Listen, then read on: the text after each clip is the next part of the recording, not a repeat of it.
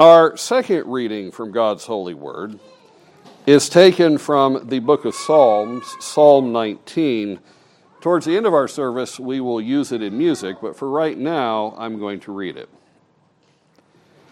To the chief musician, a psalm of David.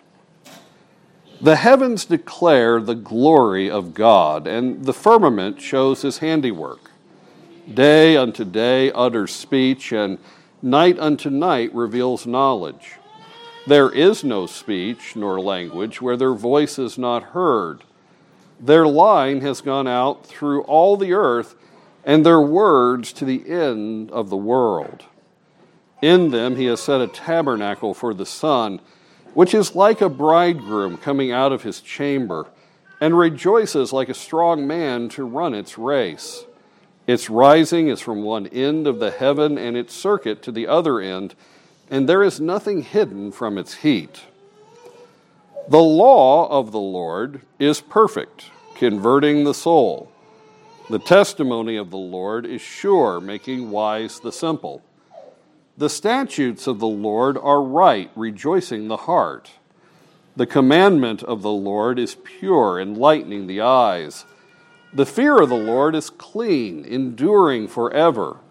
The judgments of the Lord are true and righteous altogether.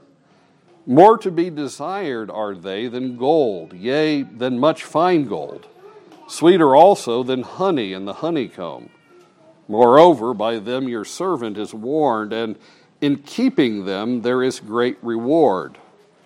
Who can understand his errors? Cleanse me from secret faults. Keep back your servant also from presumptuous sins. Let them not have dominion over me.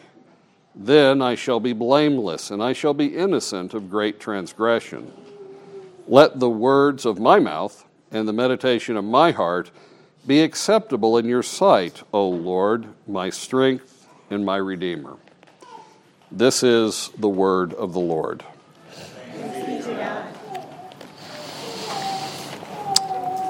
Back when it pleased God that my ministry take place in mainline congregations, I was effectively a spy behind enemy lines. I was a believing minister in ungodly churches.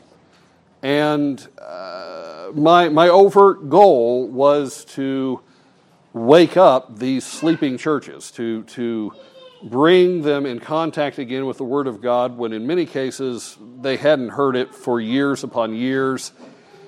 During that time, because I was a spy and my unbelieving overlords didn't realize I was uh, on the other side, uh, they would send me letters and documents and, and that sort of thing that they shared uh, with each other. They, they would never let congregants see these kind of writings, but you know, the good old boy system was that the unbelieving liberal ministers shared them. And so I started building up a file which I called Organized Evil.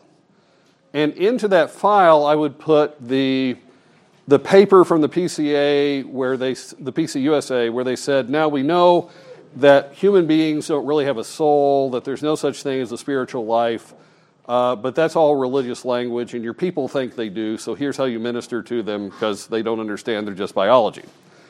Or I would put in there letters from the denominational headquarters saying, this is how we're going to really promote the, the twisted and sick moral lifestyle that we as a denomination will want to back. And so I built up this big file, and I was preaching Reformation. I was preaching to my people the church needs to be redeemed from this wickedness, that they need to overthrow it. And every now and then, uh, someone would come to me and say, Pastor Russ, are you sure the denomination is as bad as you're saying?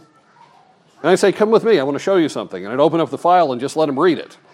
And they'd go, Yeah, this is as bad as you said, and maybe a little worse. You understated it. And so this file did me a huge amount of good. And when I left that kind of ministry, I threw all that wickedness away and was really happy to watch it go. But now I kind of wish I'd kept it just for the shock value and let you read it.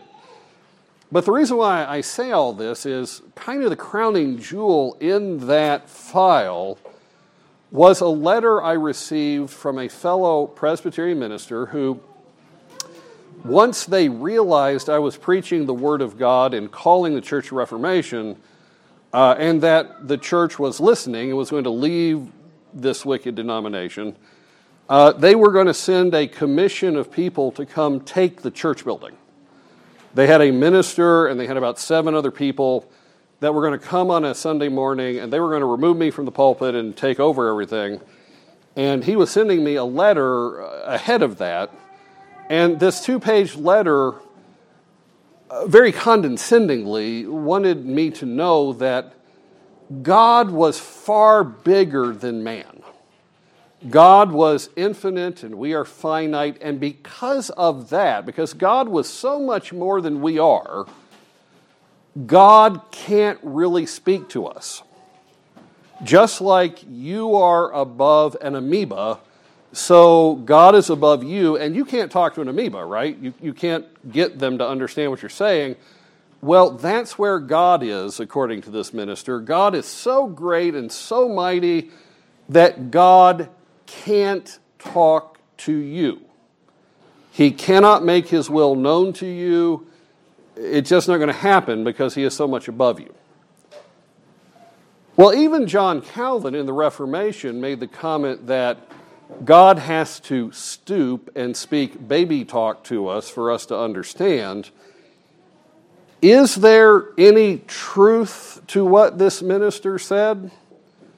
Well, the answer is no, not a bit. At least not if we take the scripture as opposed to him. He had built God so up that God was unable to do something, which meant that God was actually weak and powerless and was effectively irrelevant. But Psalm 19 comes to us from the, the, the, the, strum of the psalmist, and the psalmist is of the exact opposite persuasion. Can God speak to such small people? Can God make himself known? Well, the Word of God says yes. And here, the psalmist begins to show us how he principally does that.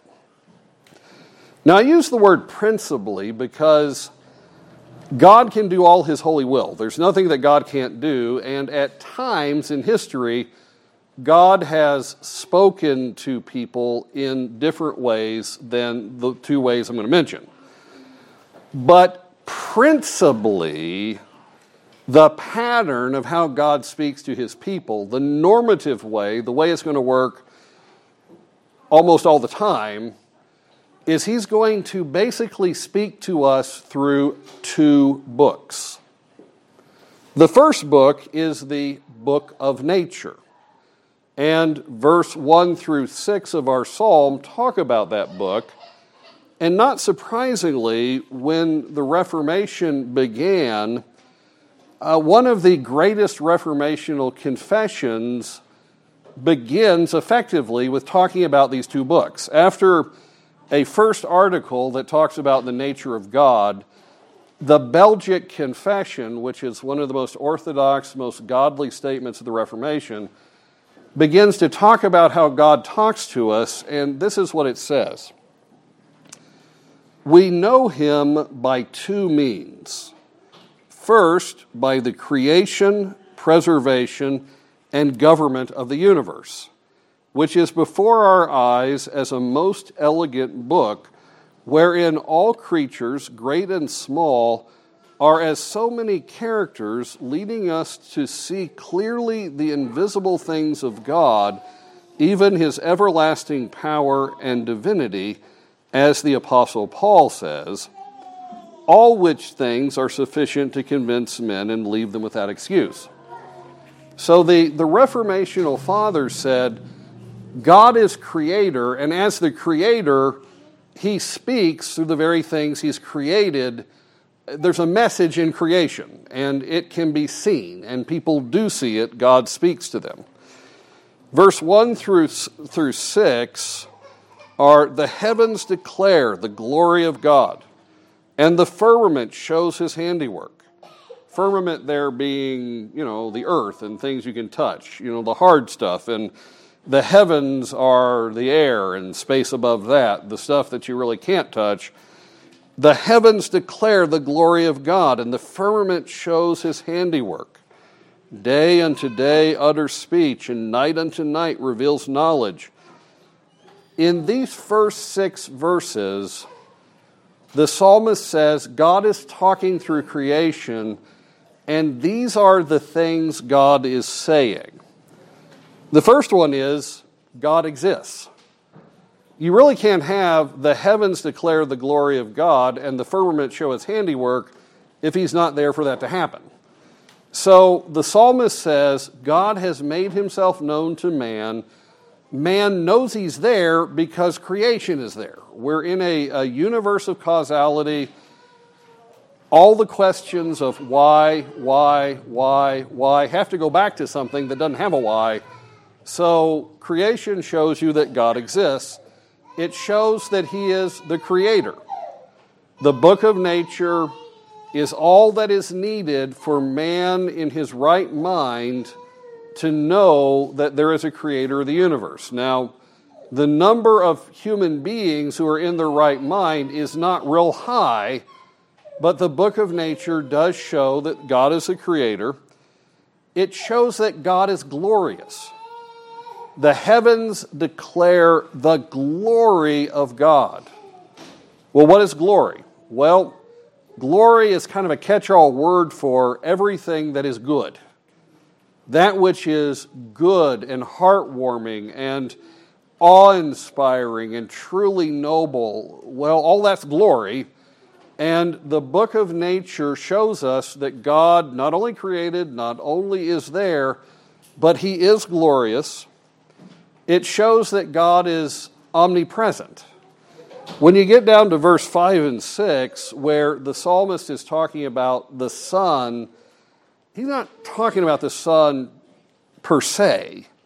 He's saying, you look up in the sky and you've got this ball of light that gives life to the earth and seems joyful, and it circula- circles the world, and there's no place where the light doesn't touch the sun is a symbol of God, which we've been talking about, and God has, has even encoded into reality the fact that He is the Son of righteousness. He is the giver of life, and He is um, active in His creation, just like the sun goes around the world, so God is active. Uh, God rejoices over His creation. Just like the sun seems to bring joy and happiness, uh, you can see from the fingerprints of the Creator on nature, God really likes what He made. And God is like a bridegroom. Now, the psalmist doesn't go further here than that. What does it mean that God is like a bridegroom coming out of his chamber, that he's getting ready to go to a marriage? Well, uh, to, to really unpack that, we're going to have to go to another book. But in this book, we can see that God is all powerful, all present, the creator. He's joyful, he rejoices over the creation. There is a huge amount of things in the book of nature any man separated from special revelation could see about God.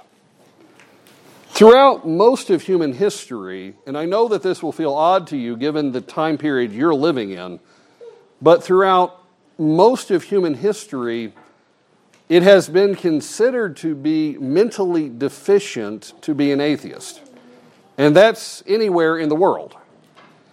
Every society has had some concept of God, and they have said if you look at creation, we can't get away from the concept there's a creator and that He created things wisely and good. We just can't get away from that.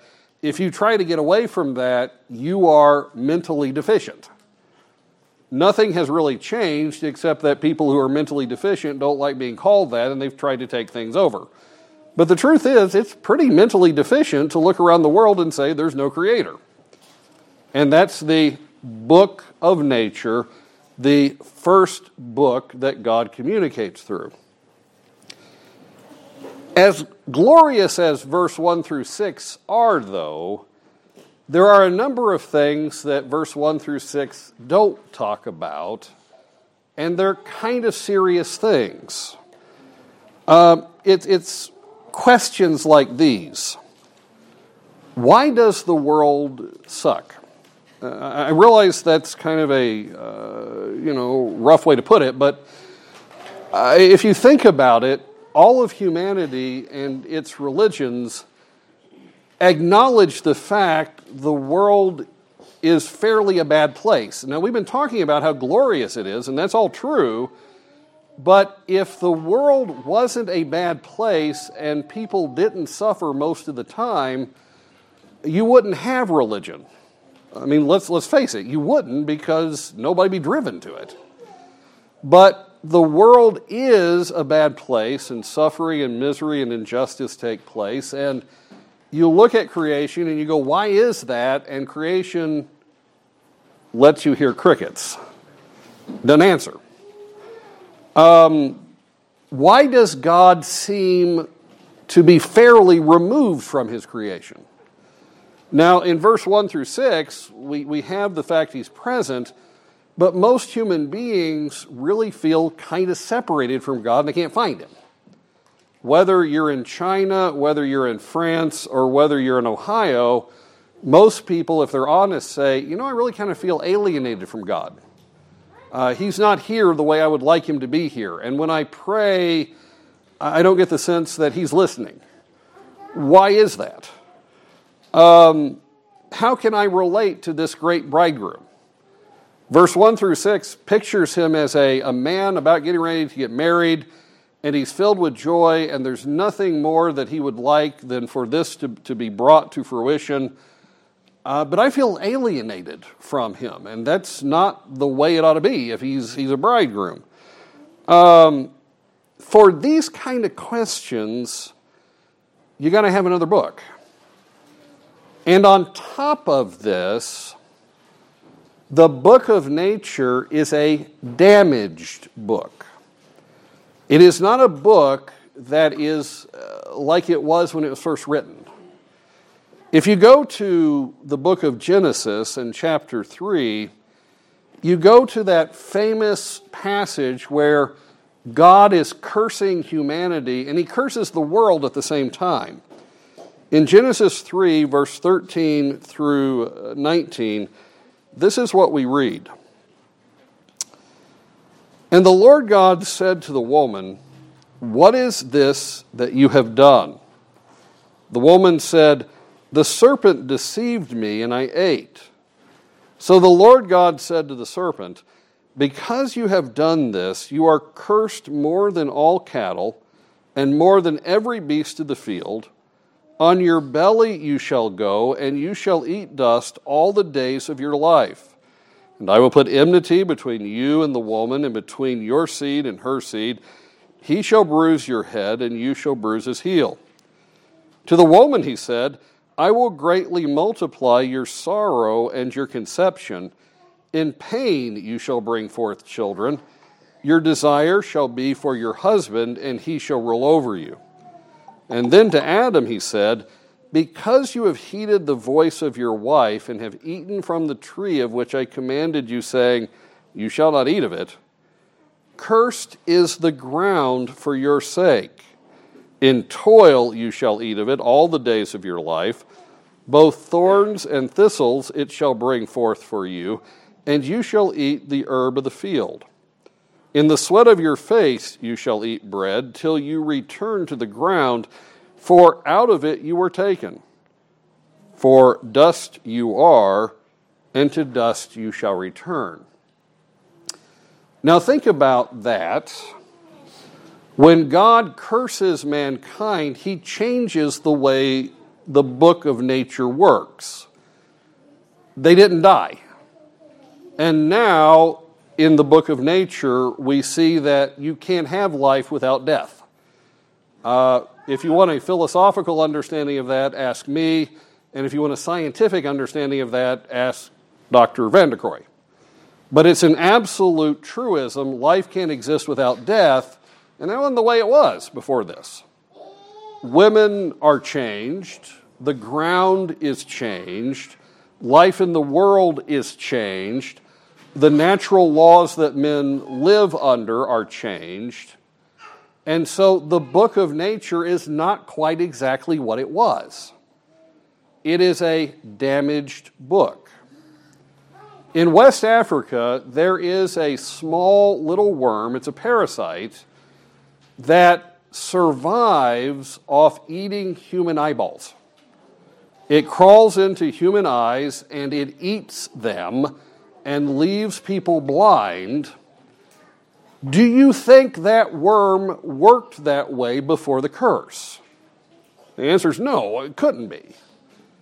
There's all sorts of things about the book of nature that don't quite exactly testify the way they used to.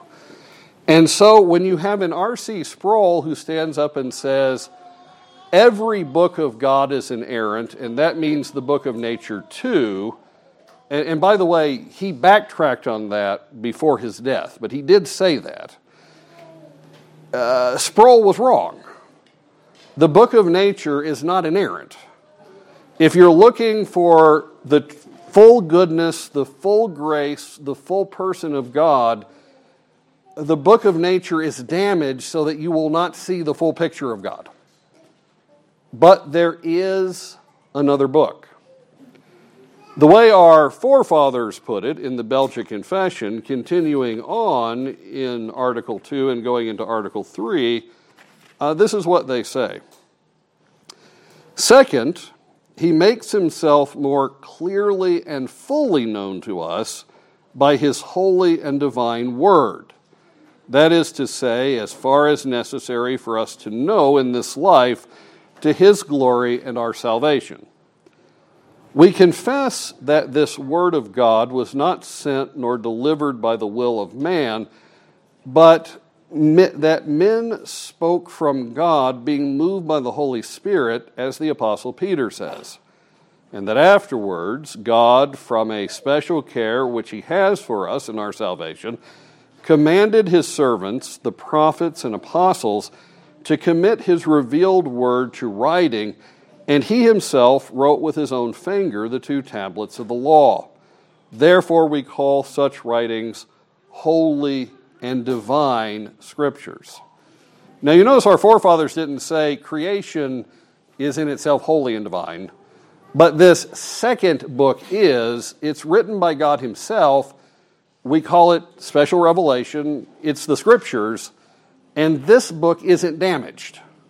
This book is written by God Himself, and in this second book, you can see all the things you really can't see in the first book. And our psalm, beginning at verse 7 and running through, I believe, verse 11, uh, begins to talk abruptly about the second book.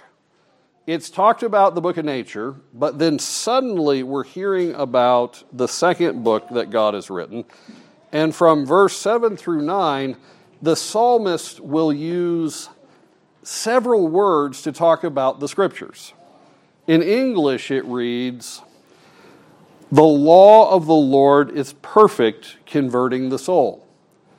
Now, in the Hebrew, the word is Torah, and the Torah is a general word for all revelation, but specifically looking at it from the point of view of being a law. God has given a law, and it's been given to men, it's in writing, and the law of the Lord is perfect, converting the soul. Well, right off the bat, we suddenly hit sort of a bump because we're told in other places now the law doesn't save you. In fact, the scripture's real clear about that. But here it says the law converts the soul, and the soul is you, and conversion is salvation. So, what gives? Well, the law doesn't save you, that's absolutely true, but think back on how the apostles present the gospel. Think about the book of Galatians, which we are very, very slowly crawling through, but we really are. Uh, think about Romans. How does God through the apostle, present the gospel? Well, the first thing the apostle does is he says, Now look into God's law. What do you see here? And the answer seems to be, Oh my gosh, I am a sinner and I'm on my way to hell. I need something to happen so that doesn't happen. And then we hear about grace. Well, the law doesn't convert your soul, but it's part of it because you got to know you're a sinner or you're going to be very surprised on Judgment Day. And I actually know some people who are going to be very surprised on Judgment Day. They're going to look at the Lord and say, Lord, I was a great person, didn't you see? And then God will show them, and it's going to be terrible. The law is from God, it's the second book, it's part of it, and it converts the soul because it shows you you need conversion. Uh, it goes on. Uh, the testimony of the Lord is sure, making wise the simple. And the Hebrew word here is edut, and it means a precept, a testimony. It can mean a warning sign. And what's really interesting about the word is that more often than not, it's applied to all the symbolism that's in the tabernacle. If you go into the tabernacle of God and you see the showbread, that's a testimony from God that God will give you this day your daily bread. If you see the menorah lampstand, it's a testimony that God is light and life, and He will bless you with life and light and that sort of thing. Well, this word gets used there almost all the time. It's God's testimony about His covenant. You can search nature high and low, and you'll never find the covenant of God but he has revealed it in his written word. He has testified to his covenant, and there you'll find it.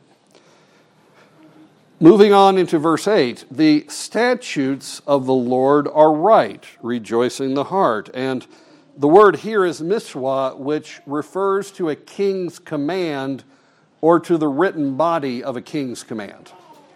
Here, the second book, the, the scripture, is pictured as coming from the very hand of the king, telling you what things are going to be like in his kingdom. Going on, the judgments of the Lord are true and altogether righteous. And uh, this word is mana, and in the Hebrew, it kind of sounds like the other word. They're paired together, but mana literally means an objective tallying up.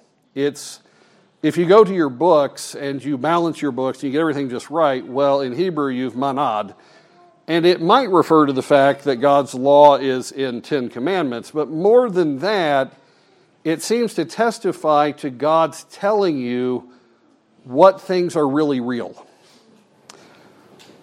When I teach uh, Introduction to Critical Thinking at the college level, one of the things the textbook will tell my students is we have to have faith in human reasoning. And it will put it that way. Uh, it's not my words, it's the textbooks. We must have faith in human reasoning. Now, think about that for a second. The whole reason the college wants to teach them critical thinking, so to speak, is they want to move them away from faith. They, they want them to, to not be faithful, they want them to use their mind.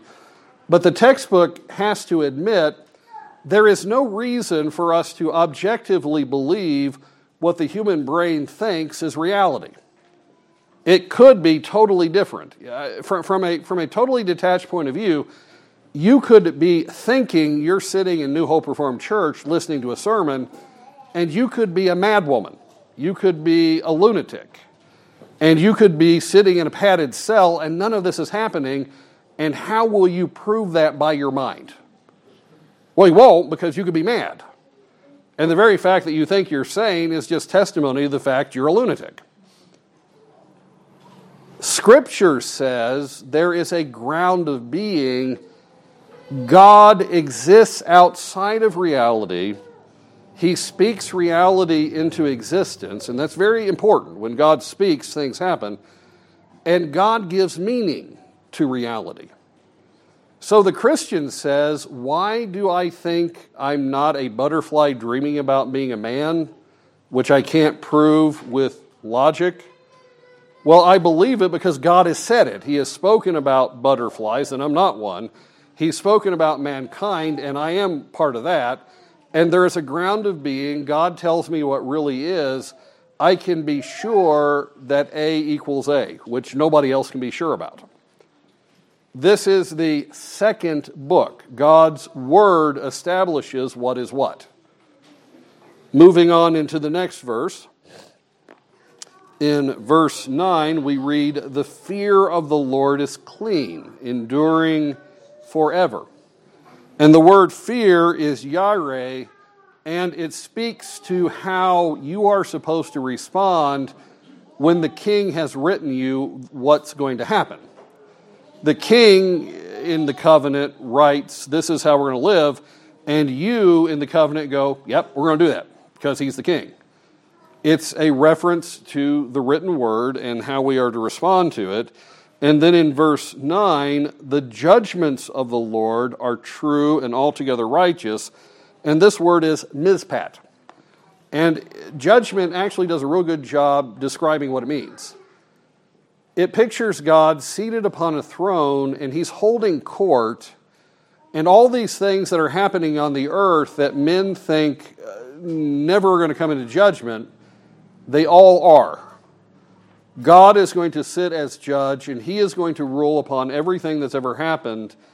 And in this life, some of us are going to see his judgments actually happen, but all of us are going to see God's every judgment happen.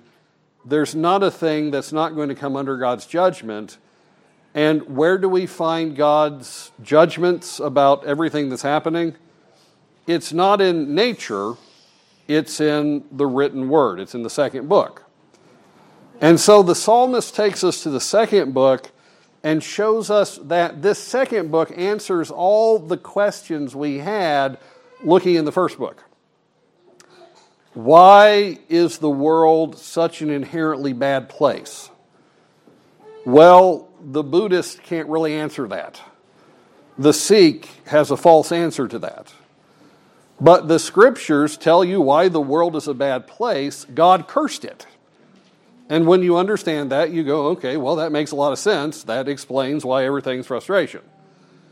Why do I feel alienated from God? Well, the second book tells you God used to walk with you in the cool of the garden, He was your intimate best friend, but sin has separated you from the king who sits in judgment you really only need the king to sit in judgment if bad things have happened. Well, they have. There have been things happen that separate you from God. Um, how can God be the bridegroom and me be so separate from him? Well, the second book, the book of the scripture, tells you. And it points to the Word of God just in a third kind of way. Um, has it ever struck you as, as interesting that when, when the New Testament gives a title to the Messiah that's not Messiah, the, the title that is most often given to him is the Word. Listen to the first uh, epistle of, of John, verse 1 through 4. That which was from the beginning, which we have heard, which we have seen with our eyes, which we have looked upon, and our hands have handled, concerning the word of life. The life was manifested, and we have seen and bear witness, and declare to you that eternal life which was with the Father and was manifested to us. That which we have seen and heard, we declare to you, that you also may have fellowship with us, and truly our fellowship is with the Father and his Son, Jesus Christ. And these things we write to you that our joy may be full. I feel alienated from God, but he's a bridegroom and he's happy. Well, um, how do I understand that? Well, the second book points you to the third book, and the third book is our Lord Jesus Christ, who is the Word of God. Everything about the first book exists because God is in covenant with his Son the second book ultimately points everything to the Son of God because he's in covenant with the Father. And the third book is every promise that the two books talk about in living form. So, all these questions I have, the second book answers. How can I be in fellowship with God, Jesus Christ? Jesus Christ is the answer to being separated. He's the answer to you feeling like life is absolutely fruitless. You might even say it's vanity of vanities, everything is vanity. Well, Jesus Christ takes you past that. And the second book does that. And going on in our psalm, the, the psalmist begins to talk about the effects of the second book. And in verse uh, 10 through 11, we read this More to be desired are they, that is, the scriptures of the second book, more to be desired are they than gold, yes, than more much fine gold, sweeter also than honey and the honeycomb. Moreover, by them your servant is warned. That suggests that if you just kind of blindly go through life, uh, you're walking through a minefield, and someone really ought to warn you where the mines are. Moreover, by them your servant is warned, and in keeping them there is great reward. So the psalmist has celebrated the God of creation in creation, but he points to, to the written word. And in these verses, he tells us that the scripture is valuable. Would you, would you like to own a gigantic pile of gold? Well, I think all of us would. Yeah, that'd be nice. But the psalmist says, more valuable than that is the written word. The written word is joy producing. Honey is delicious, and we would love to eat sweet things, but far greater than any joy the world has is the fact that God has given you the scriptures. And these scriptures warn you about this short life. The world is rotten. The world is for you a bad place. Uh, you need warned how to get out of that. Well, the scriptures do that. If you're looking for how to have meaning in the world, don't go look on the bestseller list of the New York Times. Don't look anywhere but the written Word of God. And there you will find your warning. And what happens if you receive this warning? Well, that is the last couple verses. Who can understand his errors? Uh, up till this point, the psalm has not really talked about human sinfulness, but now it does. And the reason it does is because God's shown it to us. I didn't know I was a coveter until the law said, Thou shalt not covet, and now I realize I am. Who can understand his errors? Cleanse me from secret faults. So now I'm not only a sinner, but I know that I need to seek God's grace, and I turn to God and I say, Lord, um, there's a lot of error in my life, and I see some of it, and you see all of it. Uh, some of it looks like it's fine to me, but Lord, I've come to realize I'm a sinner before you. The Word of God has said so. Cleanse me from my secret faults. Also, you know, Lord, there are these presumptuous sins I have, and now I've come to realize them. Keep back your servant also from presumptuous sins. Let them not have dominion over me. I would like to tell you that in my moral life, uh, I fight sin all the time and I struggle with it and, and I never want to sin. That'd be an absolute bold faced lie. The truth is, I'm really very good at sinning, and there's a number of times when I sin and I know I'm sinning, and I don't care. My, my, my flesh just even kind of revels in it. Well, when the Word of God is brought to bear on my life, I then see how utterly shameful, how utterly despicable that is, and I'm broken down. And that's where the psalmist is. He's looked into nature and seen that God exists. He's looked into the, the written Word of God and seen the holy nature of God, the perfection of God, and now he is seeking God's sanctification. Keep me back from these presumptuous sins, let them not have dominion over me. Then I shall be blameless, I shall be innocent of great transgression. I want to be the kind of person who can live in a world that doesn't suck. I want to be your servant. I want to embrace righteousness. Uh, the reason the world has been cursed is because of me. Lord, now having looked into your word, don't let me be such a man. And then as the psalm ends, we've been singing about God talking to us. And his word directs us to his goodness and mercy. Now, in the end, we look at our own words and we say, Let the words of my mouth and the meditation of my heart be acceptable in your sight, O Lord, my strength and my Redeemer. God has spoken to me. Now I want to be very careful how I speak because I have been in the presence of holiness. In, in Bible study this morning, in Catechism, we looked at the fact that in prayer, we don't start off humble. We come into God's presence, but we're very much like the man in the Gospels who says, Oh Lord, I believe, but help my unbelief. We come into his presence without a proper humility, but being in his presence, we get it quick. Because the presence of God will humble you. And the psalmist has come to that point. He wants to walk faithfully before God, and he sees God as his strength. What does it mean that God is your strength? Well, it means you don't have any. It means that if you want to walk rightly before His face, if you want to live a holy life, you're not going to find any strength in you to do that. You're not going to have some magical strength that you draw upon and you say, you know, I think I'm going to choose goodness and righteousness. I'm just going to do that. Uh, the psalmist has looked into God's books and he realizes, I don't have any strength. God has to give that to me.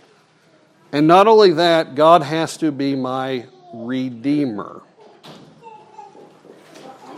On Easter, we looked at Psalm 49 and we saw the psalmist say, You know, I'm going to die. Even wise men die. Wicked and evil men die too, but we all die and we all get grabbed by Sheol. We all get grabbed by death, but not of any strength of mine.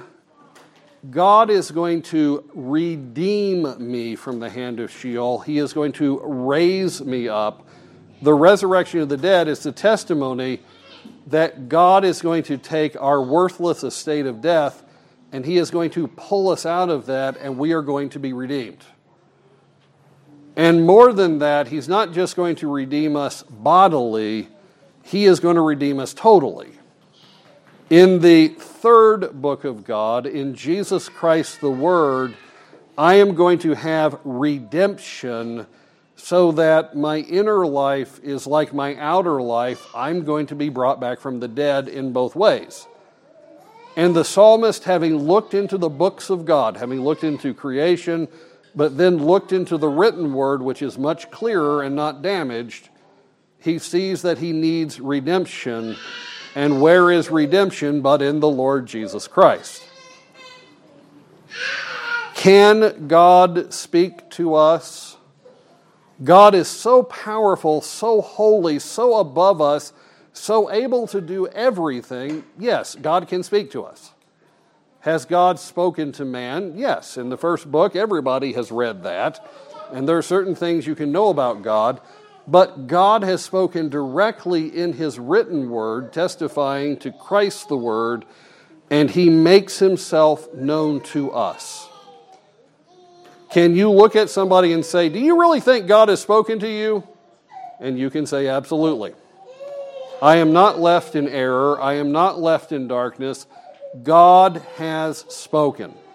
He may have gotten down on his knees and talked baby talk to me, but God is all powerful and God can speak.